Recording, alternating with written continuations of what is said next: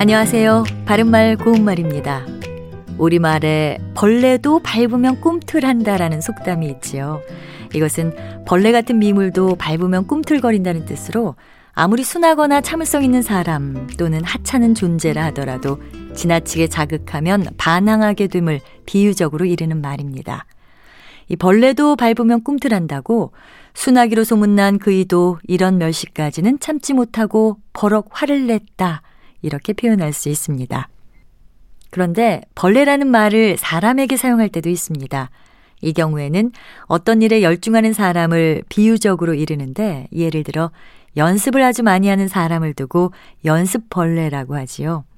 사람을 가리키는 표현이 또 여러 가지가 있는데 일벌레는 다른 곳에 관심을 두지 아니하고 일만 열심히 하는 사람을 비유적으로 이르는 말이고요.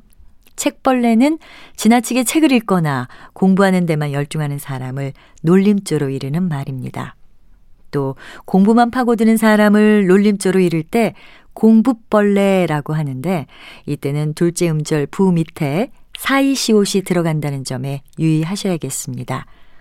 이와는 달리 어떤 것에 열중한다는 뜻보다는 어떤 사람을 낮잡아서 이르는 표현으로 밥벌레나 쌀벌레 같은 것도 있습니다. 밥벌레는 일은 하지 않고 밥만 많이 먹는 사람을 낮잡아 이르는 말이고요. 쌀벌레는 일하지 않고 놀고 먹는 사람을 비유적으로 이르는 말로 그 의미에서 약간의 차이가 있습니다.